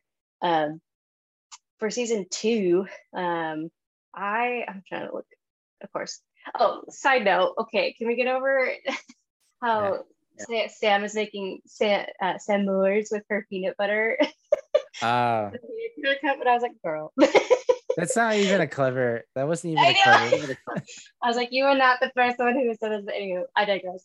Um, let me see here. Oh, um, the one thing I loved about season two um, was really just how um, they're preparing for it's just pretty much over the compass of the summertime that the tournament has gone and it's really just them breaking down training and getting into it. But um even though it wasn't my favorite i loved seeing the demise of uh, hawk and just how he kind of just spirals into a deep kind of like zone of just really taking out his anger and his frustration on people instead of actually just talking through it.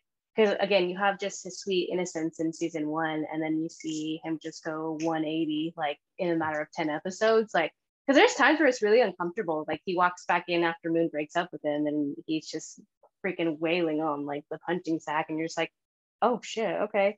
Um so that's one of the things i really, really liked about season two because it's kind of highlighting him to see how like John Kreese has really influenced these characters, and he's just one that his mind's just really open and acceptable for wanting to feel like a place of home, and just how like it's seeped into his everyday life. Um, things I didn't like about, I mean, season two, I think we've talked about it. It's just kind of how Daniel, Daniel is Daniel, and like I want more for him as character, but obviously like we have Johnny, so I'm fulfilled in that way. But just more of that, I just there's he's given too many times to make a right choice or a right choice, but um, I just can't find myself rooting for him like I kind of was in season one, just because like I'm learning where he's at. I'm learning this rivalry. I'm trying to see who's gonna do better or not. But season two, just he kind of falls short for me. But as we all know, we love him. He he he's the OG. Um, mm-hmm. but it definitely was something that I was missing out of it. Um, season, what did I not like about season one? Um, oh, just his, just the fact that maybe do I have a problem with Daniel? I was gonna say just how Daniel is always cutting off with Robby. Like it's like you have these excellent moments of him teaching him, and then he's just like, "No, Robby, absolutely get out of my house," and I'm just like, "Leave this kid alone." So that's one thing that I didn't like about it. But I mean, I get it; it's the development of the story, but I just think that it's just it's too harsh for me.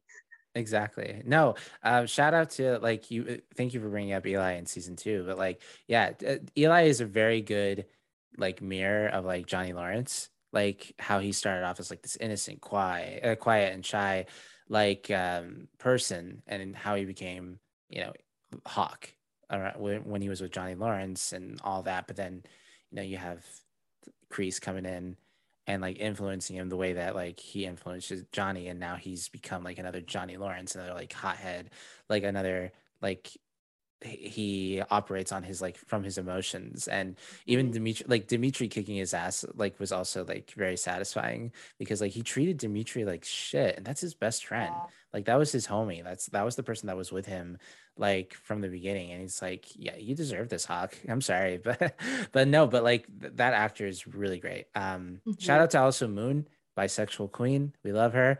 Um, love I love.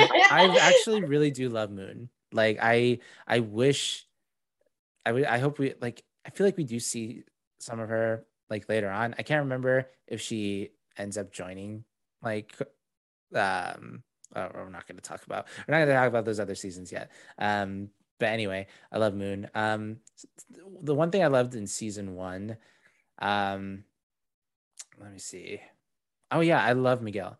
I think Miguel and his story and like his arc like is really good. Even though like I feel like he abruptly becomes the bad guy, like the one that you don't want to root for, like towards the end, like, oh, why are you treating Sam like shit? Like, why aren't you listening? You know, that's Daniel's job. You know, that's those are the, the Russo traits. Like, you should be listening to like what's going on right now. Um, but no, I love Miguel. I've always loved Miguel. Um, oh, and the tournament. Oh no, like not the tournament. I did love the tournament, but like uh, the reveal of Sensei Kreese and the shadows, like him with his silhouette, and he just pops out of the shadow, and it's just like this is so dramatic. This is so dramatic and like cheesy and over the top. I just I love it. I love it. I love it. I love it. Like this is Karate Kid.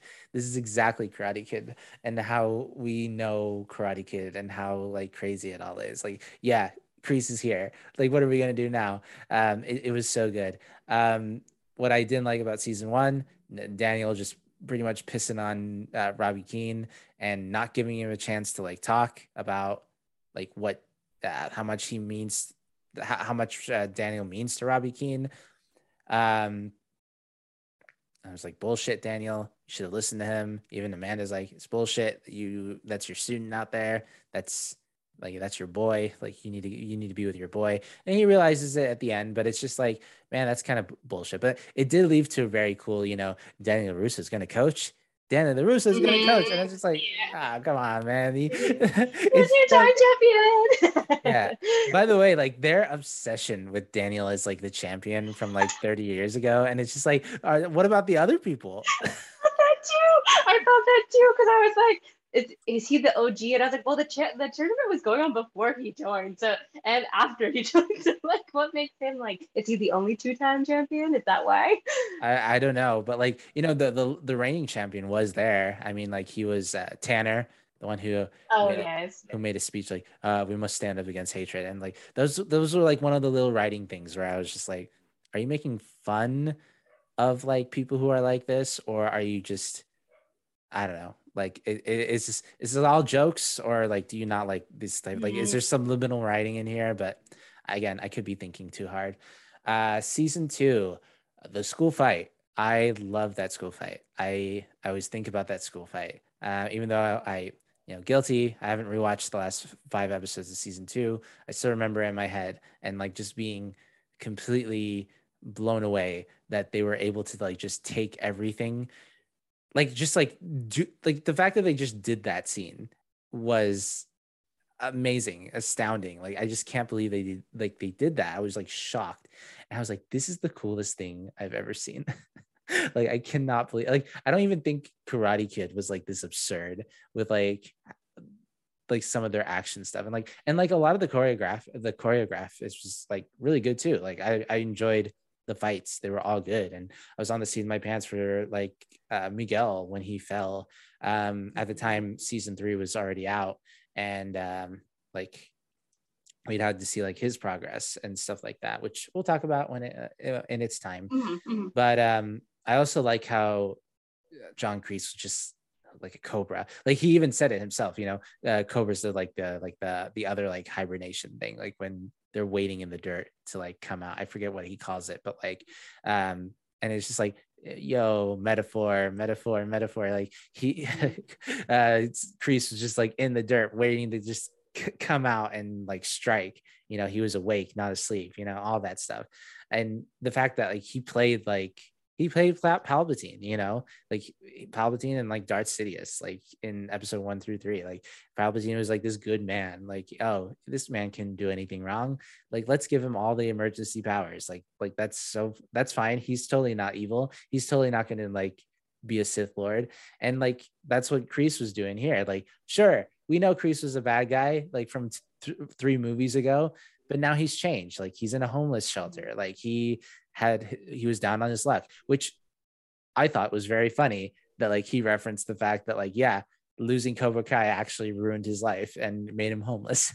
Essentially, that was like the implication of like uh, going back to part three. and like, dude, were there no jobs? Like there was no. what have you been doing? yeah, so it's just like I don't know. I just thought it was funny. Like that was the like he attributed that to um, like him being homeless to like losing Cobra Kai. Uh, and yeah, I like that. I hate Stingray. I just like I don't like him. I can't stand him. Um, I know we didn't talk about like the um, the game that they played in the woods. Oh yeah, yeah. Which is like, I. I didn't want like Miguel to win. Like I wanted Miguel to win. I didn't want this guy to win. Like it was just like it's so annoying that he was in here at all. But um it, it, it makes up for it later in season four, which we'll talk about. Yes. Yes. Um, but regardless, I hate Stingray. I wish he wasn't in this show. But um he's in it, he's part of it. So the other thing is like I I don't again, you know, I hate my boy Daniel in this, you know, like I think like like here's the thing. I think that I think uh Ralph Macchio is a good actor. And yes. I think like the I think like the characterization uh and like where the character is going is great. Like I'm enjoying Daniel LaRusso, but like as a fan of Karate Kid and knowing like what Miyagi's all about, I know Daniel's not going on the path that Miyagi wanted. And like that's intentional. Like that isn't something like the writers like ignored like they did it like the writers for the next karate kid did of like all the miyagiisms in there like they know that what they're doing when it comes to daniel's character like daniel's forgetting what mr miyagi actually taught him and uh, what mm-hmm. he actually teaches taught him about karate and it's just like it's heartbreaking you know because like he reveres like he really he brings up miyagi all the time and the fact that this isn't what Miyagi would have wanted. It's just like, or you know, we honestly we would never know because Miyagi's dead. True. Like, but like the Miyagi we all know from um part one through three anyway. You know, part four maybe not, but part one through three. like, I don't think he would want any of this for Daniel. You know, Daniel was living a happy life. Daniel was um had like support from his wife. His job was great. Um, he had that weird gimmick with the the bonsai trees, I, which I I don't know how I feel about that. I feel like it's kind of weird, uh, ca- capitalizing on someone's culture. Like that's just what the white man does, I guess. um, mm-hmm. But um, but like you know, Daniel also gets made fun of for that. You know, uh, Daniel the racist. yep, there it is. yeah, so it's just like people know what Daniel is doing is like maybe you shouldn't be taking someone else's culture and making it your own you know um and there, there's a lot of bits of that too like even in season one where uh kyler was at their house this asian man asian american man was being served sushi and daniel just assumed that this asian mm-hmm. man was gonna like sushi and you know it turns out he hates fish and he even asked him like where are your parents from and it's like uh like with the expectation that like he was to say some Asian country, but you know, he's from California. Literally. and um, yeah, I think Daniel, it, it's very interesting to see his path, but also Daniel just sometimes Daniel also needs to just shut up and talk to people rather than just like going headfirst yeah. into a lot of situations. Um, but I digress. Well, we could talk about Daniel forever, honestly. But I think like I, I don't hate his character. I just think like this is typical Daniel LaRusso, and um, he's going to learn that lesson. Uh, I think towards the end. I think so too. I mean, it's like um, kind of how Amanda says, we all make mistakes. It's what we do next that counts. exactly. Well, um, which one of these are your favorite seasons so far? Like one and two. Oh, I think even though there's really good moments of season two, I think season I oh it's hard. It's hard. I think season one, I think season one, just because you're really establishing the dynamic of Johnny and Miguel. Mm-hmm. Um mm-hmm. Oh see, but how, I'm conflicted because then season two is the bad shit crazy that we all know and love and that we love to give into it. But I think like the overall like plot of it, like this whole, you know, old rivalry, getting back together, you're seeing the flaws, you're seeing all these characters. Um, because there's a lot of character development that hasn't in season two, but also there's like random things that have happened. I'm gonna say season one. I think season one. Yeah. Yeah. That's that's a very interesting take. I like season two because like all the batshitness, but like I think what I can give season one is like it tells a cohesive story. Like I feel like it doesn't rely it relies on the, the movies but like you know it helps with the flashbacks and everything but i feel like season one is very good at like telling one cohesive story with a twist at the end if you wanted to go there you know what i mean like mm-hmm. there there wasn't any like loose ends i feel like in season one that like oh uh daniel's gonna start a karate school like that's what he proposed like sure that mm-hmm. we don't we don't really need to see too much of that but like it seems like it would have i feel like it would have satisfied me if we had this one season actually no it wouldn't satisfy me because like uh, yeah Kreese is there like oh my god i want to see what Kreese. i want to see Kreese. i want to see him i want to see what he does but like you know i feel like for the general viewer like i feel like it would be just satisfying to have this one season like there's nothing there's no loose ends there and it gets you excited for a possibility of a season two. Whereas i think the other seasons um like you know everything relies on like all the questions that you have answered in each previous season whereas season one is more condensed. Uh i yeah i do love season two. I think um i think everyone's more comfortable with where they are with their characters and everything. Like i think season one is kind of like just getting our footing in like figuring out what this show is going to be like how how far can we push the envelope here? Um there are some moments in season one where yes things kind of go out of hand but it's quickly addressed i feel like. But whereas in season two once you add someone like john Kreese, like everything gets out of control. And then like season 3 mm-hmm. and then season four what happens like it is completely a mess and it's a beauty like it's so chaotic and good it's just like yeah i i think i like season two because everyone's more comfortable with where they are. Um, I think some of the cinema, like the cinema, like I don't think the cinematography is great. Like I in any of these shows, I think they're fine. You know, it's not like it it it doesn't blow me away or anything like that. But it's um, it's shot well, I will say. Mm-hmm. um, but yeah, I think I like season two. Um, we're not going to put on a ranking like board yet because I want to rank. I want to rank Cobra Kai against the movies because I want to talk about the movies in comparison yeah. to this TV show that has a lot of seasons that's not going to be over yet because by the time we record part two of this, we'll um, we're still get season five and I think one more season away from this being over.